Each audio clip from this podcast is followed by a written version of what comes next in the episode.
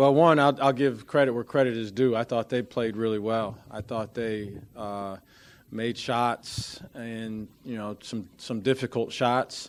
Um, we certainly made some defensive mistakes, but I don't think more than what we have in some other really good defensive games that we've had. But they they had a couple guys made some shots, timely shots, and consistently over the 40 minutes.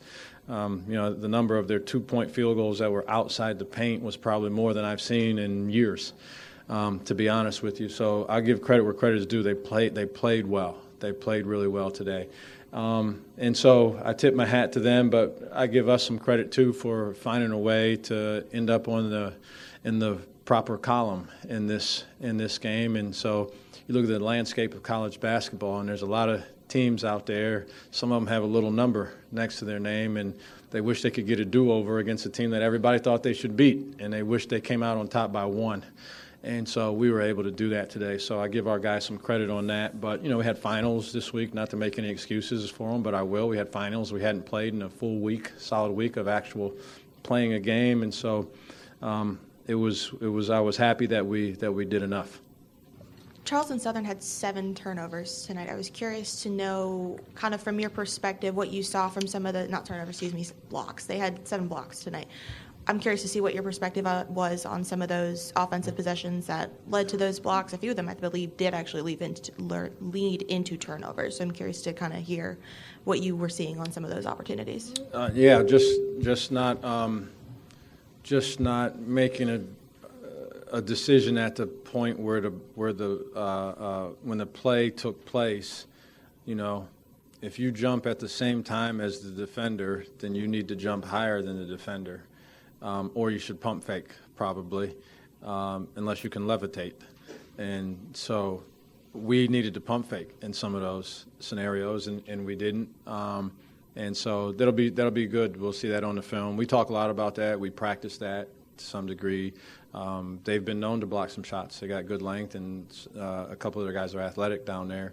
And so uh, but yeah, I think just we got to when you get to the basket, you got to make a, a, split second decision when you're about to take off to shoot the ball. Is this is it free and clear, smooth sailing, or am I going to have to alter and deviate from the original plan? Coach, I don't think you guys shot your first free throws until about the 16 minute mark left in the second half. Do you think there might have been like a lack of aggressiveness in terms of drives to the basket, or is that just kind of what the look Charleston Southern gave you was to give you more jumpers? Um, I think it was. I think it was uh, a combination of of not attacking the rim enough, and sometimes that happens when you have confidence in yourselves as shooters which uh, these guys have earned that over over the course of not only games but practices in the summer. So, um, at times, attacking the rim can be a fallback plan. Um, and so I like to do it the other way myself, maybe because I don't shoot the ball as well as these guys, and then get it going to the rim, get to the free throw line, get a couple of those, and then uh, and then maybe start to spread it out a little bit. But yeah, I, th- I think I think we could have attacked more. That was part of it, but it was also a clean, pretty clean game. I think in general, just in terms of how they played and how we played, it wasn't a lot of fouling that was going on. Um, we did attack the rim a couple times, and they jumped simultaneously and did a good job of having verticality. So there wasn't, you know, there was there was contact, but there was a there was no foul. Um, to be called. And so, uh, but yeah, I think we could have attacked the rim more. They defensively, the way they guard in the post, they they do it. Now we Collin got two dunks at the rim because of what their post defense is. Oftentimes those lead to fouls if you play one on one in the post. They weren't going to play one on one in the post, so um, there were a couple other factors, but but certainly I think we could have we could have attacked the rim a little bit more. Coach, with about eight twenty left for that second to last media timeout. You go on a six nothing run, call a timeout yourself. What's the message to the guys in that huddle with Southern just seemingly making yeah. very contested shots? Yeah, yeah. Just uh, you know, just hunker down and and and you know, be solid. I thought that was a big message for us was just to be solid.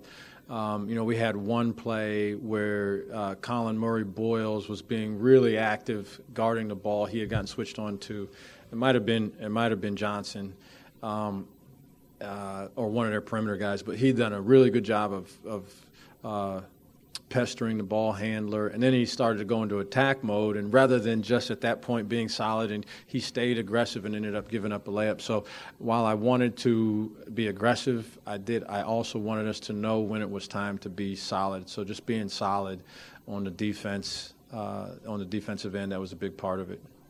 What was your overall assessment of how your team was on the glass today, especially first half versus second half? I think it was one offensive rebound in the first half and 14 in the second. Yeah, I mean, it was on the board. Uh, it was on the board as a thing that I thought we could have success at was offensive rebounding. So you wouldn't have known that by the first half, but by the second half you would have. Um, but that was a, that was a point of uh, that was a focal point for us was when the shot got up went up. I wanted three guys going really hard to the glass and then get back, and then you do that until your tongue's hanging on the ground, and we sub and get somebody else in there who does the same thing. So um, the second half, I think we went more. Uh, some of that also the ball has to rebound in a way that it falls your way to some degree, but I, I, I know we went more consistently in the second half because I can remember myself in the first half getting on a couple guys that weren't going to the offensive glass. Um, so that was obviously a big part of the game for us was we were able to get some second chance opportunities and then we, we converted on some of those as well. Beyond just wins, big big picture, what are you trying to see from your guys these next three home games before you get into the SEC play? Where, where do you want to see growth in them? Yeah, uh, honestly, we just we want to we want to you know I always use the analogy of I use a lot of go- golf analogies with our guys, but one of them is you know Tiger Woods when he was playing really well. I, I don't think when he went into the opening round that he perceived that he was playing against, you know, Sergio Garcia specifically, if that's who he was matched up on the first tee box, or Phil Mickelson. I think he was playing against the golf course. And so, well, what did that mean for him? He didn't have to score lower than any one of those guys. He had to try to hit as many greens in regulation as he could. He had to hit as many, which started with as many fairways as he possibly could. And so, just that mentality of building forwards, and that's what we want to do. Ultimately, is not just tweak everything for the next opponent, but we do a lot of self scouting. We didn't do that. We didn't go to the boards here. Look at this decision here. It had nothing to do with what they did, but this is just a decision we've normally made this decision better. Okay, let's let's get better at that. This is a ball screen coverage. Look at our rotation. Look how late we decided to get over here for this rotation. Normally it's a full half second, which makes a big difference, amazingly enough. But a full half second, uh, we move quicker than that. And so, uh, honestly, it'll be that's what I'm most concerned about is just what kind of product, what's our product look like as we go into SEC play? What's it look like? And so, can you find continue to fine tune it? Trust me, we're gonna we want to win the games, and at one point that will take precedence over everything else, winning a single game. But ultimately, we do want to have our best product, and so we're just on a mission to try to continue just to improve. When Charleston Southern kind of cut the, when you guys went on that huge run to jump out to an eight point lead, was under a minute left. Charleston Southern kind of cuts that lead in half, and then BJ takes that jump shot with like, like a minute left, I think, and Ta'Lon grabs the rebound. How big of a play was that in the game? And you know, obviously, you guys ended up winning after that. Yeah, it was a, it was a big play. We it went to eight to five because I think they got an and one, or maybe they missed a free throw on it. But uh, anyway, they scored. We come down. If we don't, momentum's very powerful in anything that you do in any sport for sure.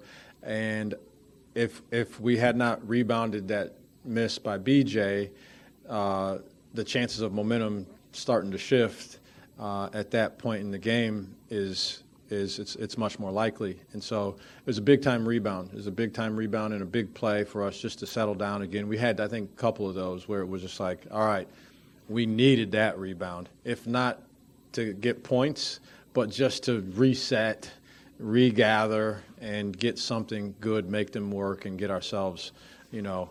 Uh, in a much better position, but that was a big play. He, that was a big rebound. He had a big rebound in the last game, honestly, late in the game too. So, um, he's uh, he's got a he's got a nose for the ball, a knack for it, and, and you know maybe a flair for when the when the situation dictates that we're going to need him to fly in there and grab one. Thought Zach did a good job rebounding the ball too.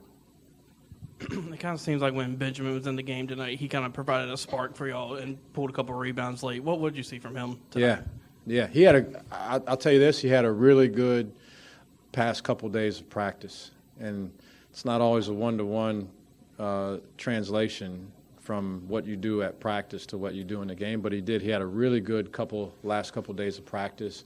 Um, he needs to be a high energy guy. We need to rely on him being a high energy guy. Um, I think that's his best trait. He communicates, and he's for the team no matter what. And we got a lot of guys that are for the team, uh, all our guys, honestly. But um, that was he was able to do that, and he actually was able. to He ran to the rim after he ball screened, and and those two between he and Mo, I think they hooked up on three ball screen passes for layups or dunks, maybe dunked two of them you know. Um, so just was energy, energetic. Couple good rebounds. He drew a foul on one of the offensive rebounds, and you know, it's just who's going to do what consistently was going to be how it, minutes are determined. And today, today it was him. He was uh, he had the most juice out of out of that second group of, of bigs. Kind of going off of that a little bit, you mentioned before the Clemson game that you see Bosmans-Verdonk have a little bit more of a grittier side to him when he plays. Are there other players on this team? who, of who Benjamin? Is that what yes, you said? yes. Um, are there other players on this team that you've seen really kind of take a step forward in just shining in games like these, where a little, they're a little bit more scrappier, a little bit grittier, things like that? Uh, I mean, I, our, we've got a resilient group in general. You know, I think there are some, I think there's room for improvement in that area. But I, I, I, I aspire for that to be the, one of our trademarks, is that hey, you don't know how many shots are going to go in when you play South Carolina, and you don't know, um, you know, who's going to be their leading scorer. But I aspire that everybody knows that when they play us, that it's it's going to be a dogfight, and loose balls are not going to be won easily, um, and that we won't back down, and that we uh, that we are fighters, and so uh, we've got a we've got a lot of guys that I think are are doing it. We'll get on the floor, dive for a loose ball, and just do some of the plays that some guys are just not willing to do. We talk about it all the time. We preach that, and know, we've got more and more guys. It's hard to single any one particular guy out.